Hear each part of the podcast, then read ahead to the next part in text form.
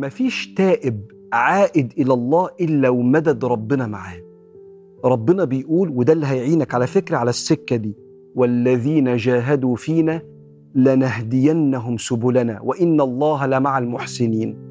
ربنا بيقول ويزيد الله الذين اهتدوا هدى. أيوه.